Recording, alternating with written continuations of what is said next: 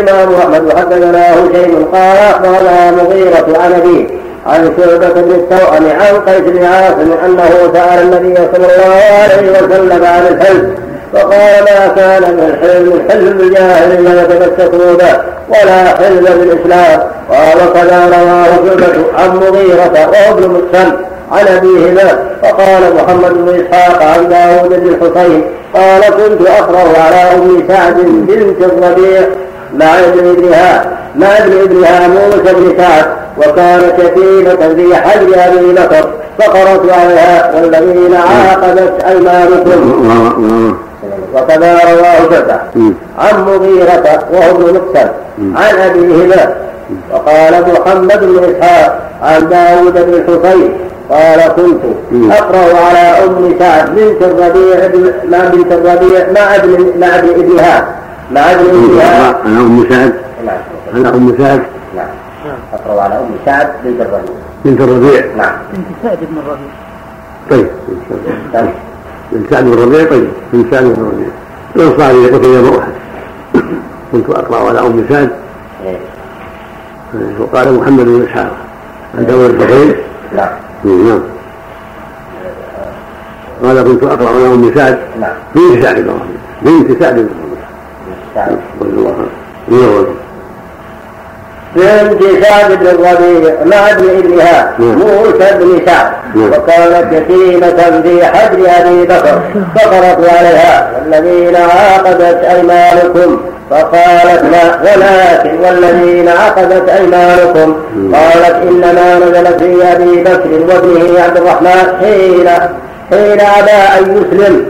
فخاف حلف أبو بكر ألا يورثه. فلما أسلم حين حمل على الإسلام أما حين حمل على الإسلام بالسيف أمر الله. حين حمل حين حمل على الإسلام بالسيف. أمر الله أن يؤتيه نصيبه. رواه أبي حاتم. هذا قول غريب والصحيح الأول وأن هذا كان في ابتداء الإسلام يتوارثون بالحلف ثم نسخ وبقي تأثير الحلف بعد ذلك. وإن كانوا قد أمروا أن يوفوا بالعهود والعقود والحلف الذي كانوا والحلف الذي قد قد كانوا تعاقدوا قبل والحلف الذي كانوا قد تعاقدوا قبل ذلك. وتقدم في حديث جبير بن مطعم وغيره من الصحابة لا حل للإسلام وأيما حل كان الجاهلية لم يجد الإسلام إلا شدة وهذا وهذا نص في الرد على ما ذهب إلى إلى التوارث بالحلف نعم وهذا نص في الرد على ما ذهب إلى من؟ إلى من؟ على من؟ على من؟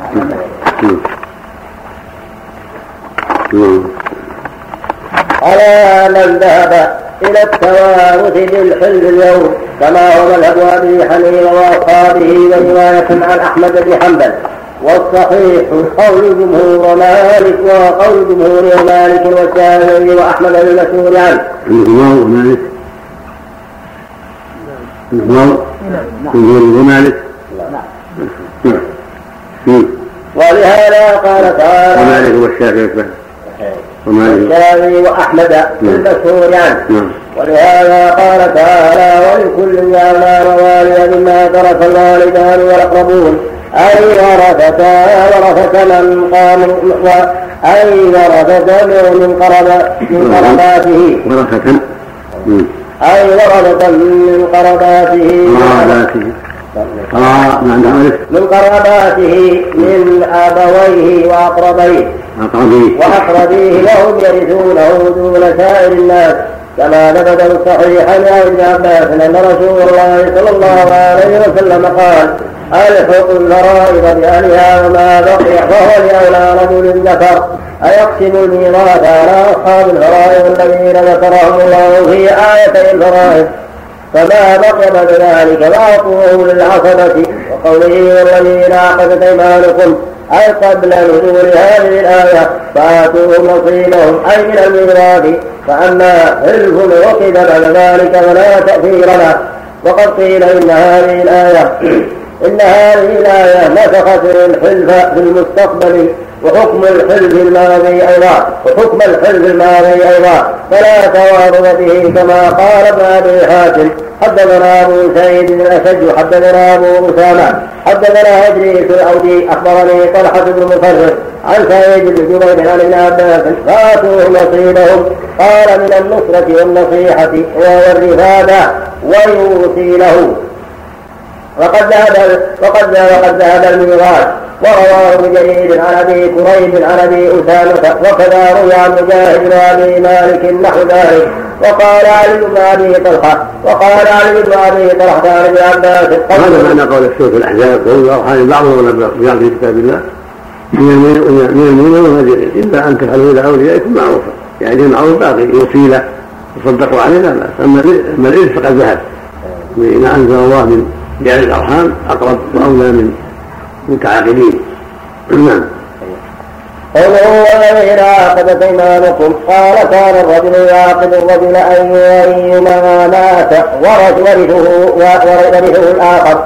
فأنزل الله تعالى واولي الارحام بعضهم اولى ببعض في كتاب الله.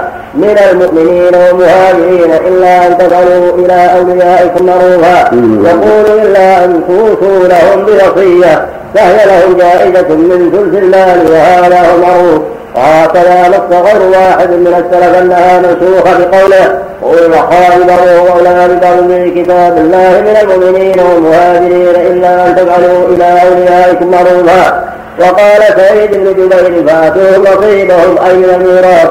قال وعاقد أبو بكر المولى فورثه رواه ابن جرير. وقال الزهري عن ابن مسيب نزلت هذه الايه الذين كانوا يتبنون رجالا غير أبنائهم يورثونهم فأنزل الله فيهم فجعل لهم نصيبا في الوصية ورد الميراث إلى الموالي في الرحم والعصبة. وابى الله أن يكون المد المدين ميراثا ممن ادعاهم وتبناهم للمدعين. للمدعين. وابى الله مدعين. ميراثا ممن ادعاهم وتبناه ولكن جعل له نصيبا من الوصية. رواه ابن جرير وقد اختار ابن جرير أن المراد بقوله فآتوهم نصيبهم أي من النصرة والنصيحة والمعونة لا أن المراد فآتوهم نصيبهم من الميراث حتى تكون الآية منسوخة ولا أن ذلك كان حكما ثم نسخ. بل إنما دلت الآية على على الوفاء بالحلف المعقود على النصرة والنصيحة فقط. فهي محكمة لا منسوخة وهذا الذي قاله فيه نظر. فإن من الحلف ما كان على المناصرة والمعاونة ومنه ما كان على الإرث كما حكاه غير واحد من السلف. وكما قال ابن عباس كان المهاجري يرث الأنصاري دون قراباته. وذو وذو رحمه وذوي رحمة. حتى نسخ ذلك فكيف يقول إن هذه الآية إن هذه الآية محكمه إن هذه الآية محكمه غير منسوخة؟ والله أعلم. الرجال قوامون على النساء لا فضل الله بعضهم على بعض بما انفقوا من اموالهم والصالحات قانتات حافظات للغيب نعم حتى لا تكون منسوخة نعم أو حتى تكون الآية منسوخة أو لا تكون واتوهم رسولهم حتى لا تكون الايه منسوخه حتى لا تكون منسوخه يعني يقول الافضل افضل هذا كله في ان يحفظ حتى لا تكون ثانيا أن الجليل يختار من المراد النصرة والتعاون موجود تكون موجود حتى تكون الآية واللي عندك شيء ولا؟ اللي عندك فاتوهم نصيبهم من الميراث وقد اختار ابن جرير. أن المراد بقوله فأتوه نصيبهم أي من النصرة والنصيحة والمعونة. لا أن المراد فاتوهم نصيبهم من الميراث حتى تكون الآية منسوخة. حتى اذا أولنا على هذا كانت منسوخة. يقول أصلها كلها في النصره ما في ما في نسخ قول هذا المرجوع نعم. الصواب انها كانت حتى في الارث أو حتى في العلم ثم نسخ بعد نعم. مثل ما تعلق به. ومن يخالف الشرع فقط الرحمن الرحيم. الحمد لله رب العالمين والصلاة والسلام على من التوأم شعبان شعبان من التوأم لا حتى موضع محمد بن عبد الرحمن مولى آل طلحة عبد الرحمن مولى آل طلحة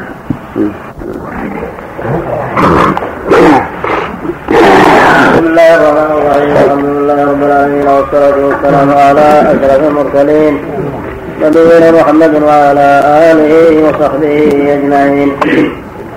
قال الإمام ابن كثير رحمه الله تعالى في تفسير قوله تعالى الرجال قوامون على النساء بما فضل الله بعضهم على بعض وبما أنفقوا من أموالهم فالصالحات قانتات حافظات للغيب حافظات للغيب بما حفظ الله واللاتي تخافون نشوزهن فعظوهن واهجروهن في المضاجع واضربوهن فإن أطعنكم فلا تبوا عليهن سبيلا إن الله كان عليا كبيرا.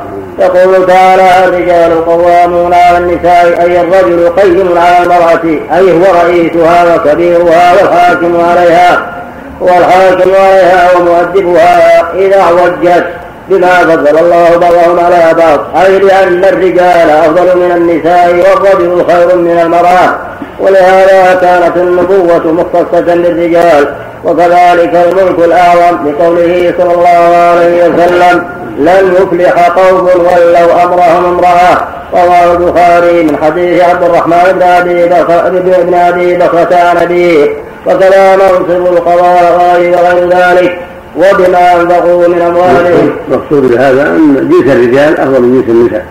الرجال قوامون على النساء جنس الرجال أفضل من جنس الرجال من جنس النساء.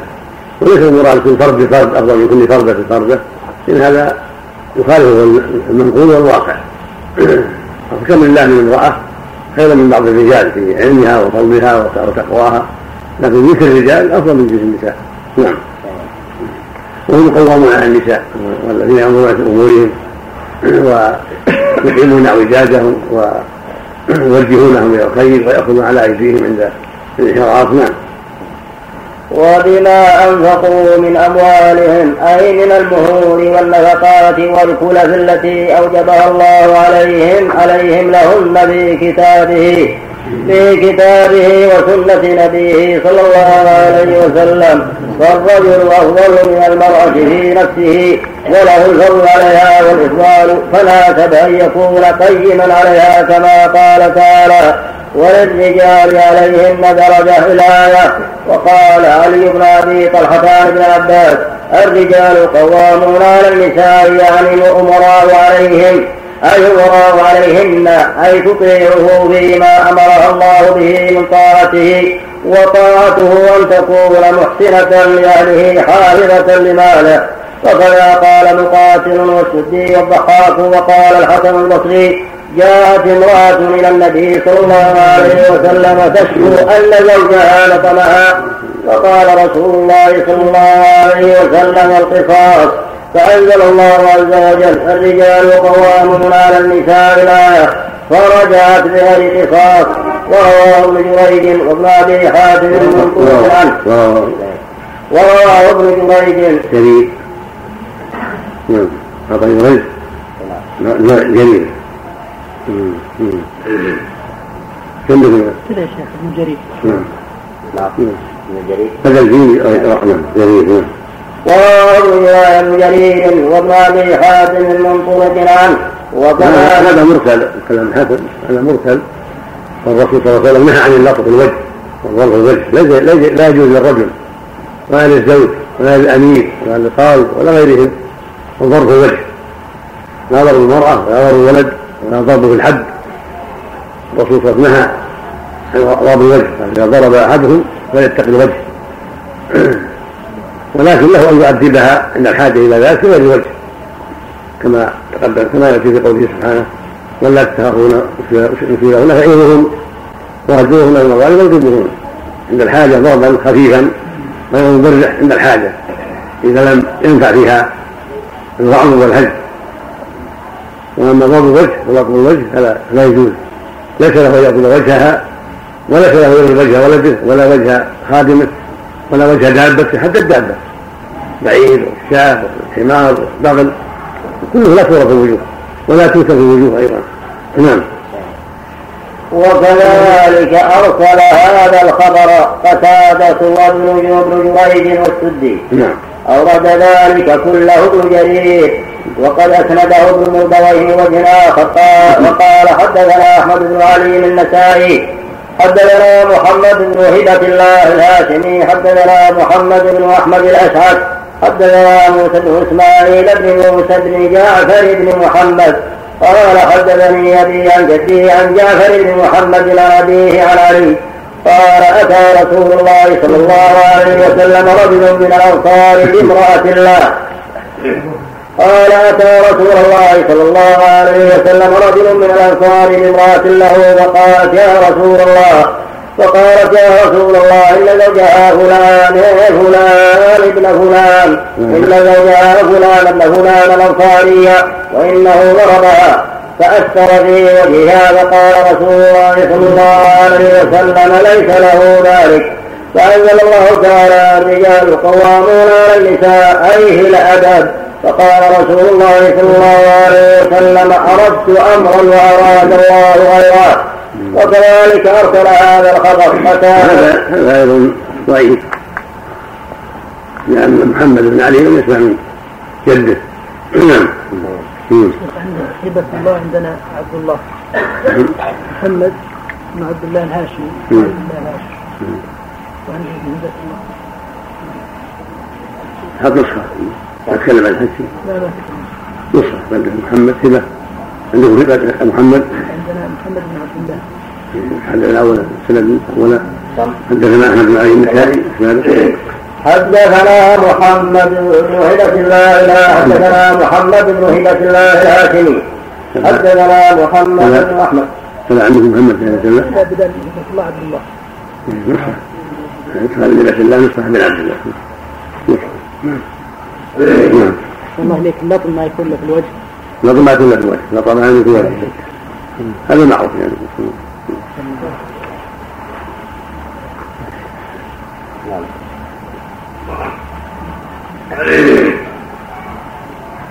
قال قال حدثني يدي عن جدي عن حدثنا محمد بن محمد الأسد حدثنا موسى بن إسماعيل بن موسى بن جعفر بن محمد. قال حدثني ابي عن جدي عن جعفر بن محمد عن أبيه علي.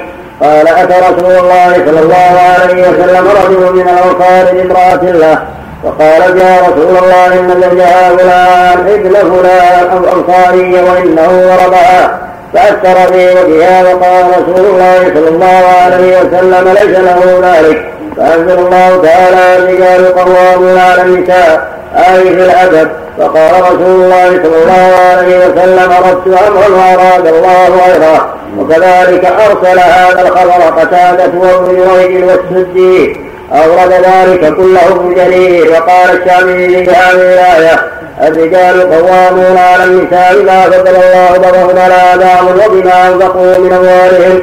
قال الصداق الذي أعطاها ألا ترى أنه لو قذفها لعنها ولو قذفته جلدت. وقوله تعالى والصالحات أي من النساء قانتات. قال ابن عباس غير واحد يعني مطيعات أزواجهن حافظات للغيب قال السدي وغيره. أي تحفظ زوجها لغيبته في نفسها وماله. وقوله لما حفظ الله أي المحفوظ من حفظه الله.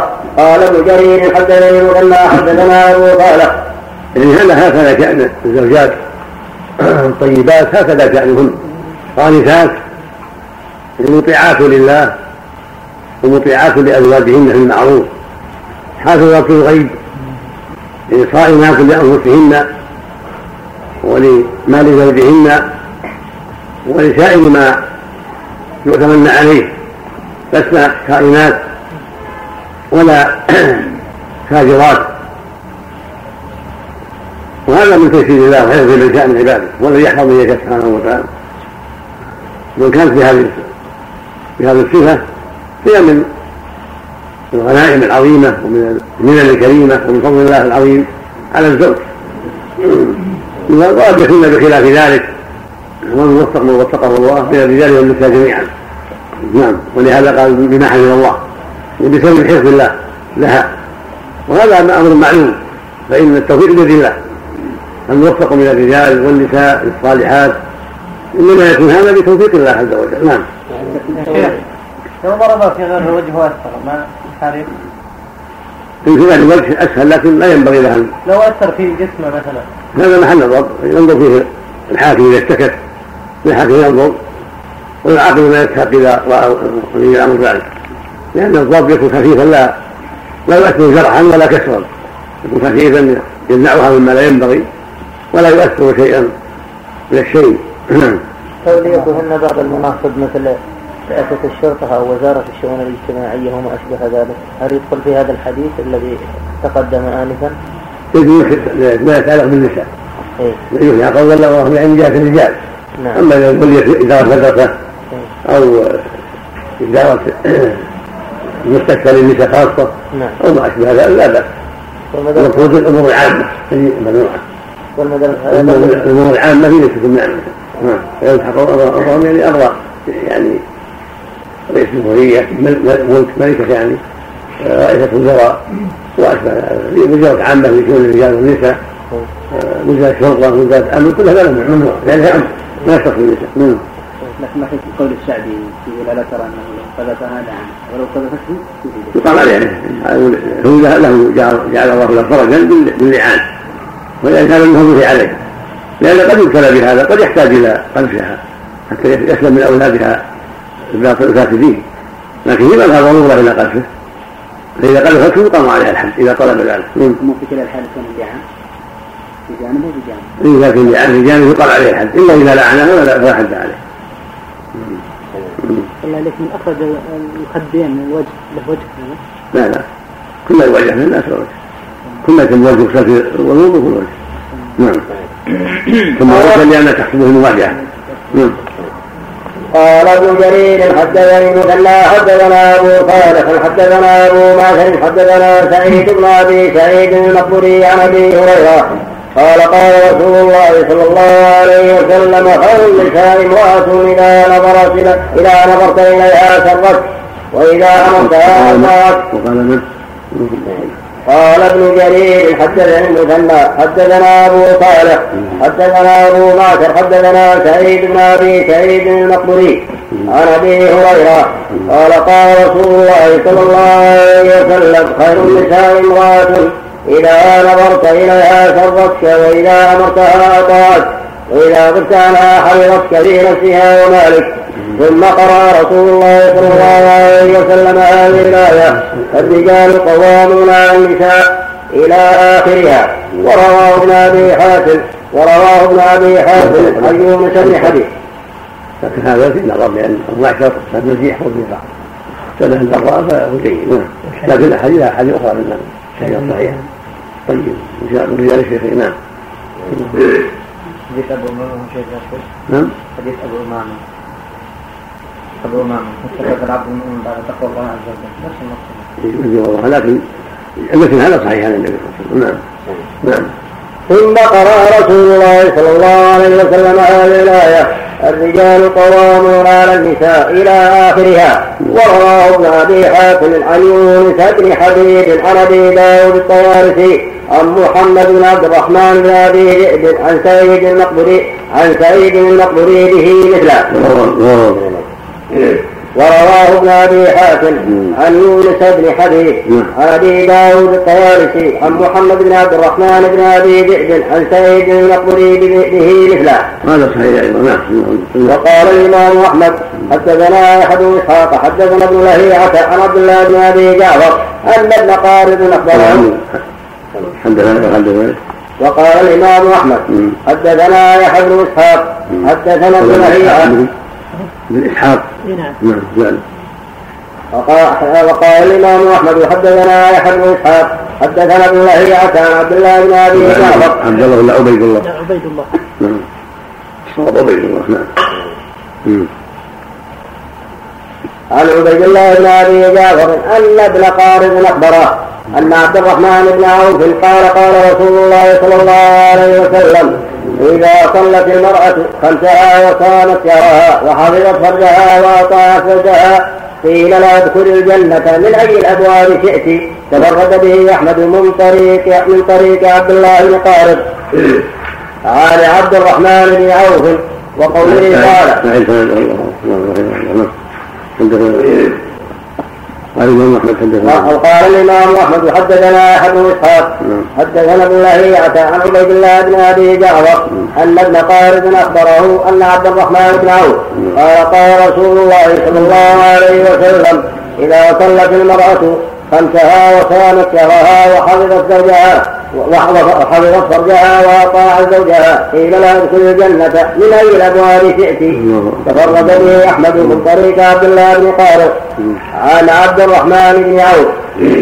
وقوله تعالى واللاتي تخافون نشوزهن أي النساء اللاتي تخافون أن ينشزن على أزواجهن والنشوز هو الارتفاع فالمرأة الناشز هي المرتفعة على زوجها التاركة لأمره المعرضة عنه المبغضة له فمتى ظهر له منها أمارات النشوز فليعظها. وليخوفها عقاب الله بعصيانه فإن الله قد أوجب حق الزوج عليها وطاعته وحرم عليه معصية معصيته لما له. حرم عليها.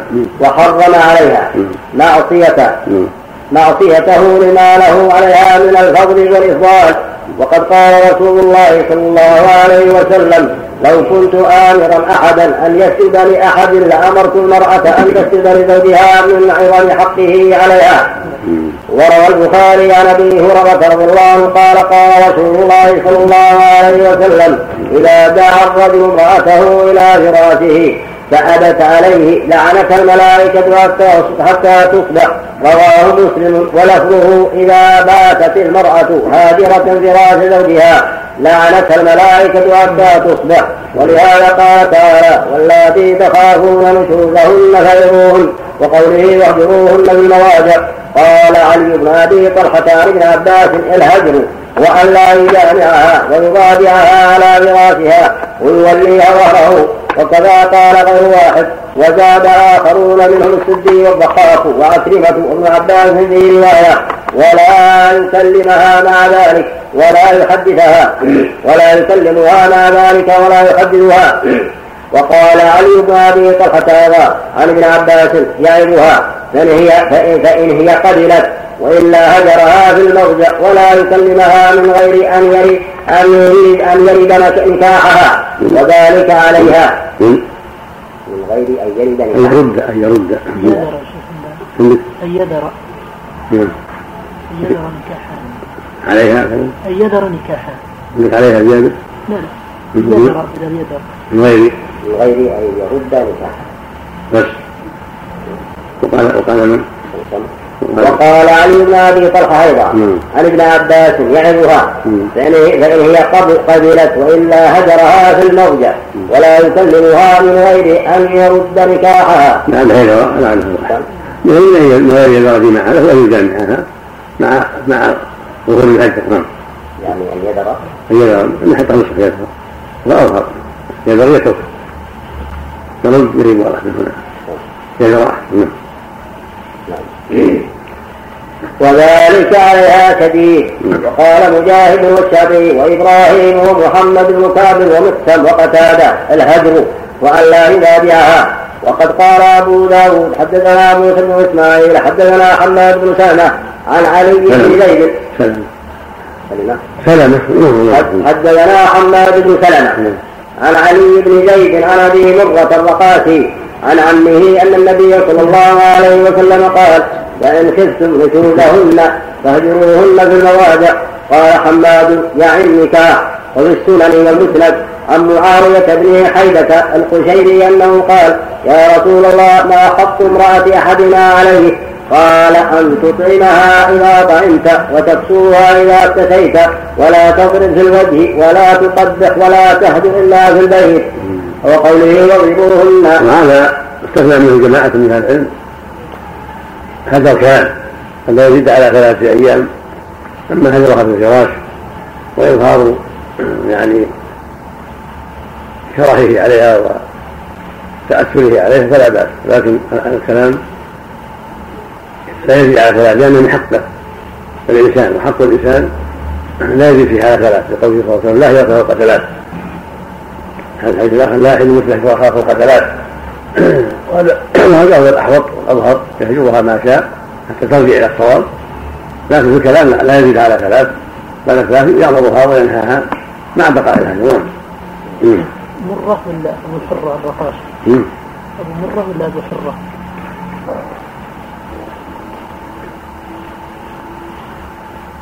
لا الأظهر أنها أبو حرة؟ الحاء نعم. الحمد لله. شوف التقرير هذا؟ إيه شوف أبو حرة. هذا هو. نعم. أبو حرة بضم أوله وتشديد الراء. البصري اسمه واصف بن عبد الرحمن. يس. هذا عنه في أبو مرة قاسي أبو حرة الرقاشي اسمه حنيفة. لا بس ما في إلا حنيفة. ما في مرة. بعده. في مرة. يمين يمين شيء. اللي عندها أبو مره رقاشي صح؟ يمين اللي سند رقاشي. يمين هذه مرة الرقاش في أبو مرة في أبو مرة الرقاشي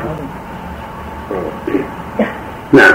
وقوله وقوله سلح حفظه سلحة نعم. عفى الله عنك يا شيخ. نعم. يقول هجر الرجل لزوجته أمر شرعي. وإذا كان أمر شرعي لا مانع لو قيل لا مانع يزيد عن ثلاث لأنه يهجرها لأمر شرعي. ليس لأمر مثلا من امور لا هو يأمرها يحفظها لحفظه لأنها قصرت في حقه. ولكن عصيان عفى الله عنك. عصيانها مثل ولدك له أو مثل أكل أخيك لك أمر شرعي ما يجوز لها قطيعة الرحم لكن لا تزيد على ثلاث لأن حديث الهجر الكلام صحيحة كثيرة. تكون خاصة بال هذا مطلق ولا مقيدة. لأن ما يلحق في المعاصي الأخرى. والسنة تقيد تقيد الكتاب التخصص. نعم. الله عليك. أبو مرة. ما فيه إلا طائفي ومولى عقيل من أبي طالب. نعم. هو هذا حرها الرقاش نعم. نعم. نعم. اعتزال النبي صلى الله عليه وسلم بنساء شباب الرضا لا لا لا هذا بعيد عنهم. بعيد عنهن ليس ليس بينهن. قد يقال حجة لأن لأن ولو كان بعد بعيدا عنهن لأن قد يكون في امكانهن ان ياتين إليه. فظاهر الحادث أنه لم أنه منعهن من يأتي إليه. يقول هذا قد يكون هذا أيضا من الأدلة على حدهن حتى في الكلام.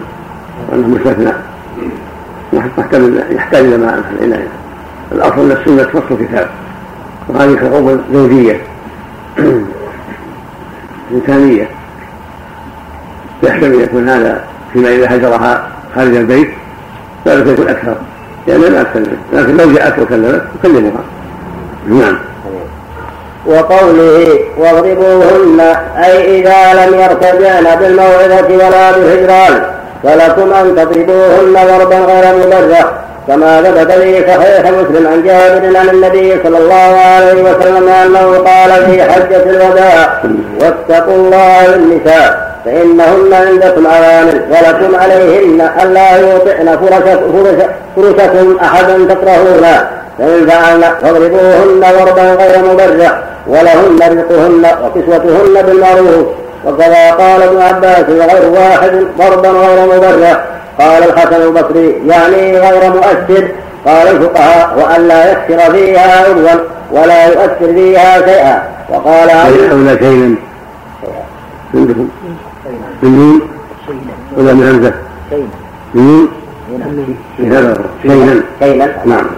يدخل في الجن ليس ولا يؤثر فيها شيئا. نعم. وقال علي بن أبي طلحة عن ابن عباس يهجرها في المضجع فإن أقبلت وإلا فقد أذن الله لك أن تضربها ضربا غير مبرح ولا تكسر لها عظما فإن أقبلت وإلا فقد أحل الله لك منها الفدية. وقال سفيان بن عيينة عن الزهري عن عبد الله بن عن عبد الله بن عبد الله بن عمر. عن إياس بن عبد الله بن أبي ذئاب قال قال النبي صلى الله عليه وسلم لا تضربوا إماء الله. فجاء عمر رضي الله عنه إلى رسول الله صلى الله عليه وسلم فقال زائرة النساء على أزواجهن. فرخص رسول الله صلى الله عليه وسلم في ضربهن فأطاف بآل رسول الله صلى الله عليه وسلم نساء كثير. يشتكين أزواجهن فقال رسول الله صلى الله عليه وسلم لقد أطاف بآل محمد نساء كثير يشتكين من أزواجهن من أزواجهن. ليس أولئك بخياركم.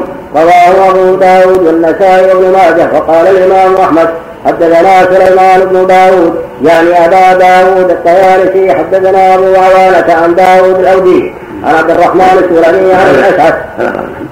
الله عليك نعم. قوله لا يوطئن فرشكم احدا تكرهونه. يعني حتى ولو كان من قرابتها وكان هذا القريب صالحا. لا لا لا يعلم إلا في في من يرضى الذنب.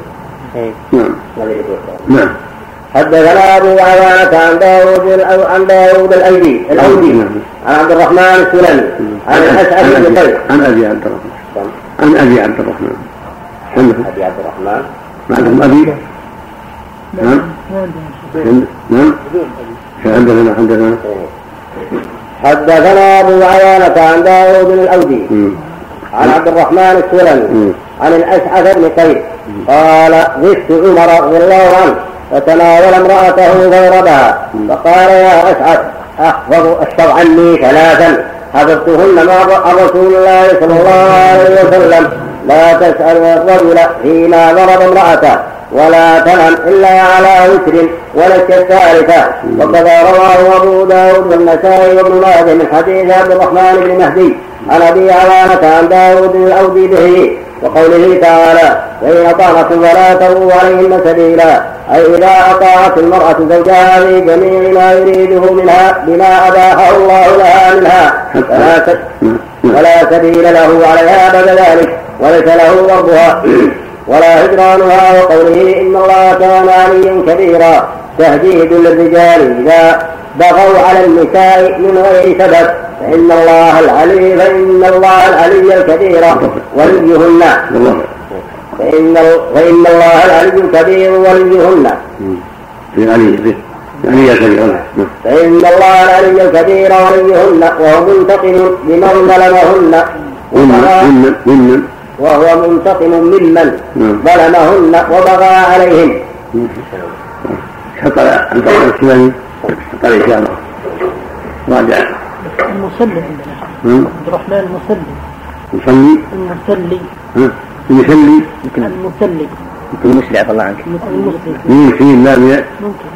نعم السلمي عندك السلمي وأنتم عندكم المسلي المسلي يحط عليه شعره. نعم الله عليك. نعم. ابن عباس ان اقبلت والا فقد حل لك منها الفديه لا تكفي الا يخاف ان يطوف عند الله. لا يقبل الاخراج حتى يصير لازم يحيى فدية. منها يعني يكون منها فدية وتلبس ما تستحيل ولا تسلم العوض. نعم. بسم الله الرحمن الرحيم. الحمد لله رب العالمين والصلاة والسلام على أشرف المرسلين نبينا محمد وعلى آله وصحبه أجمعين. قال الإمام ابن كثير رحمه الله تعالى في تفسير قوله تعالى وإذ خفتم شقاق بينهما فابعثوا حكما من أهله وحكما من أهلها وحكما من أهلها يريد إصلاحا يوفق الله بينهما إن الله كان عليما خبيرا عليما خبيرا. ذكر الحال الأول وهو إذا كان النفور والنشوز من الزوجة ثم ذكر الحال الثانية وهو إذا كان النفور من الزوجين. فقال تعالى وإن خفتم شقاق بينهما فابعثوا حكما من أهله وحكما من أهلها.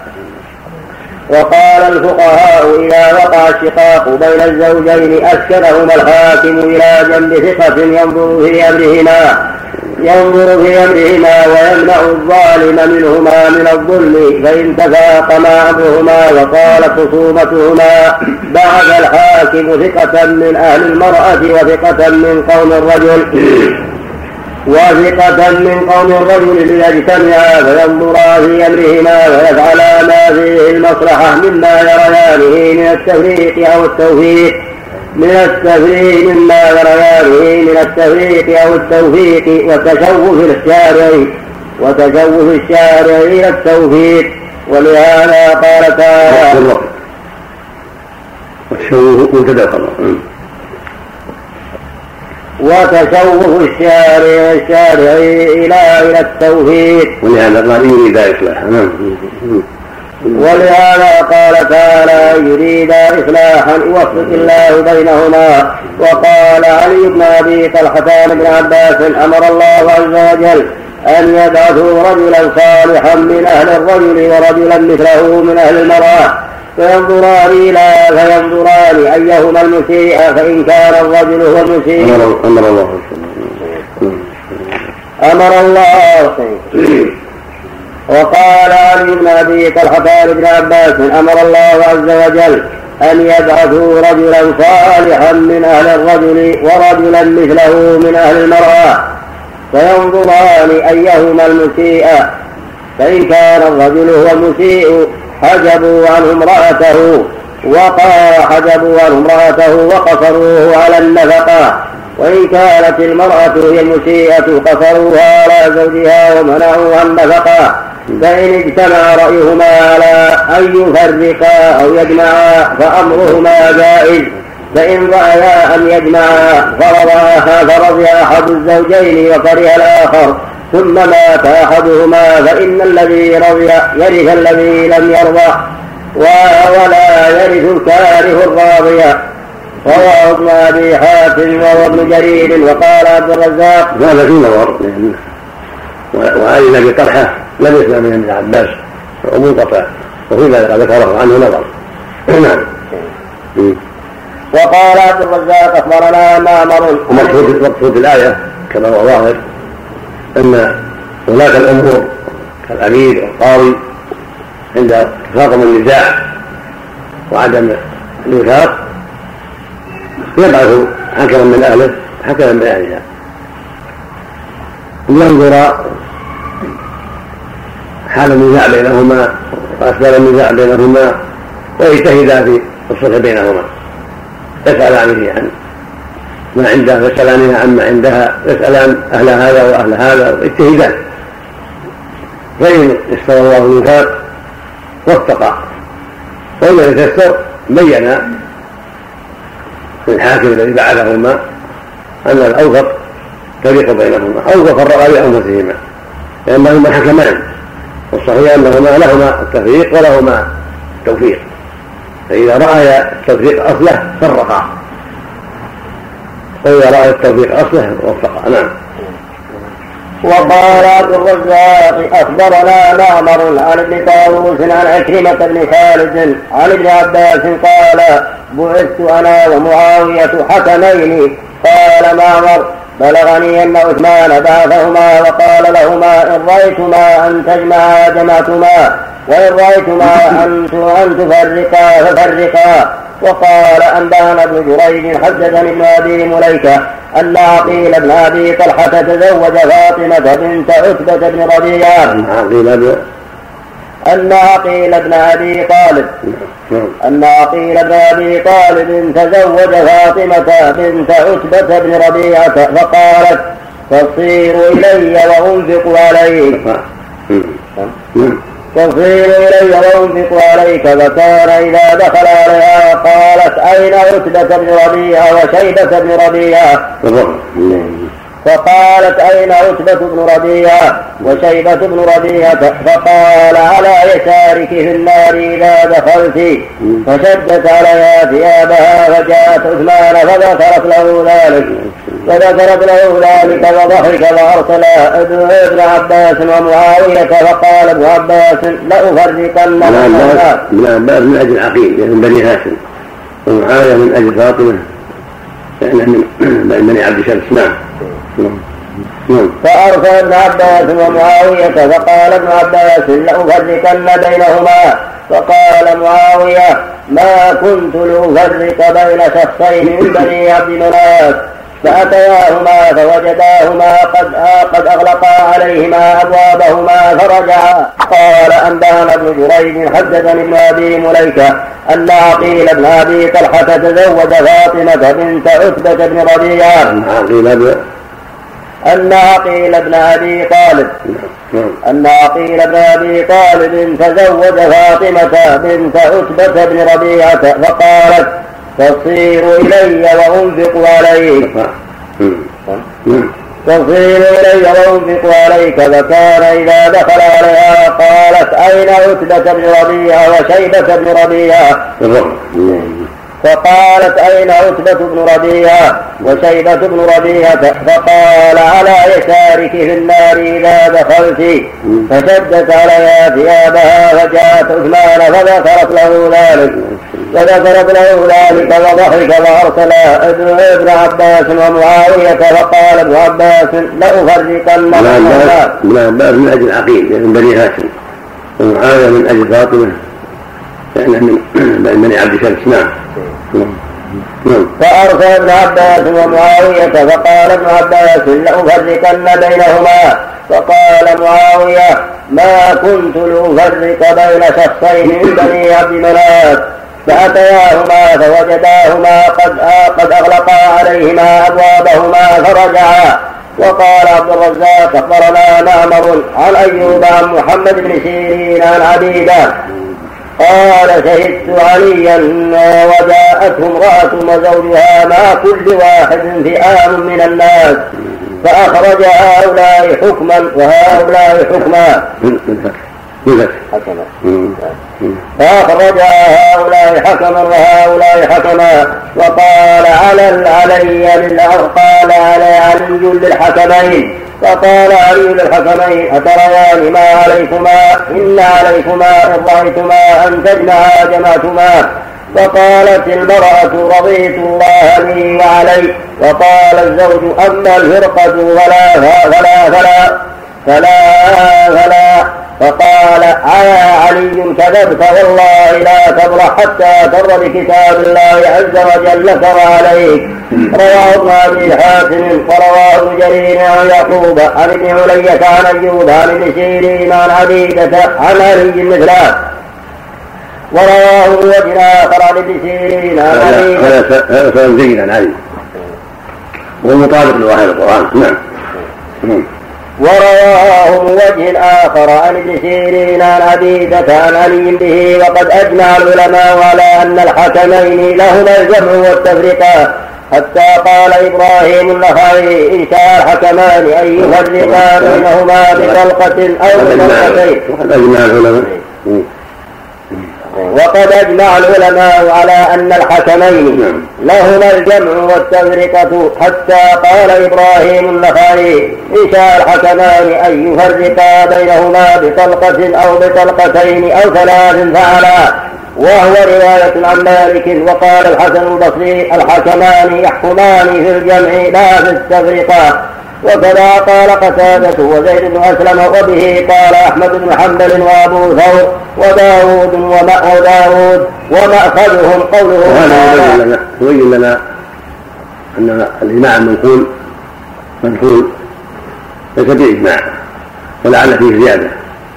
قد أجمع العلماء على أن لهم التوفيق أما التفريق مو بإجماع. عندنا شيخ. عندنا وهذا مذهب العلماء أن الحكمين إليه هذا إيش؟ مذهب جمهور العلماء. إيه. أن الحكمين إليهما الجمع والتفرقة أنكم قد أجمع نعم وقد أجمع. العلماء نعم هو قد أجمع؟ ما في هذا.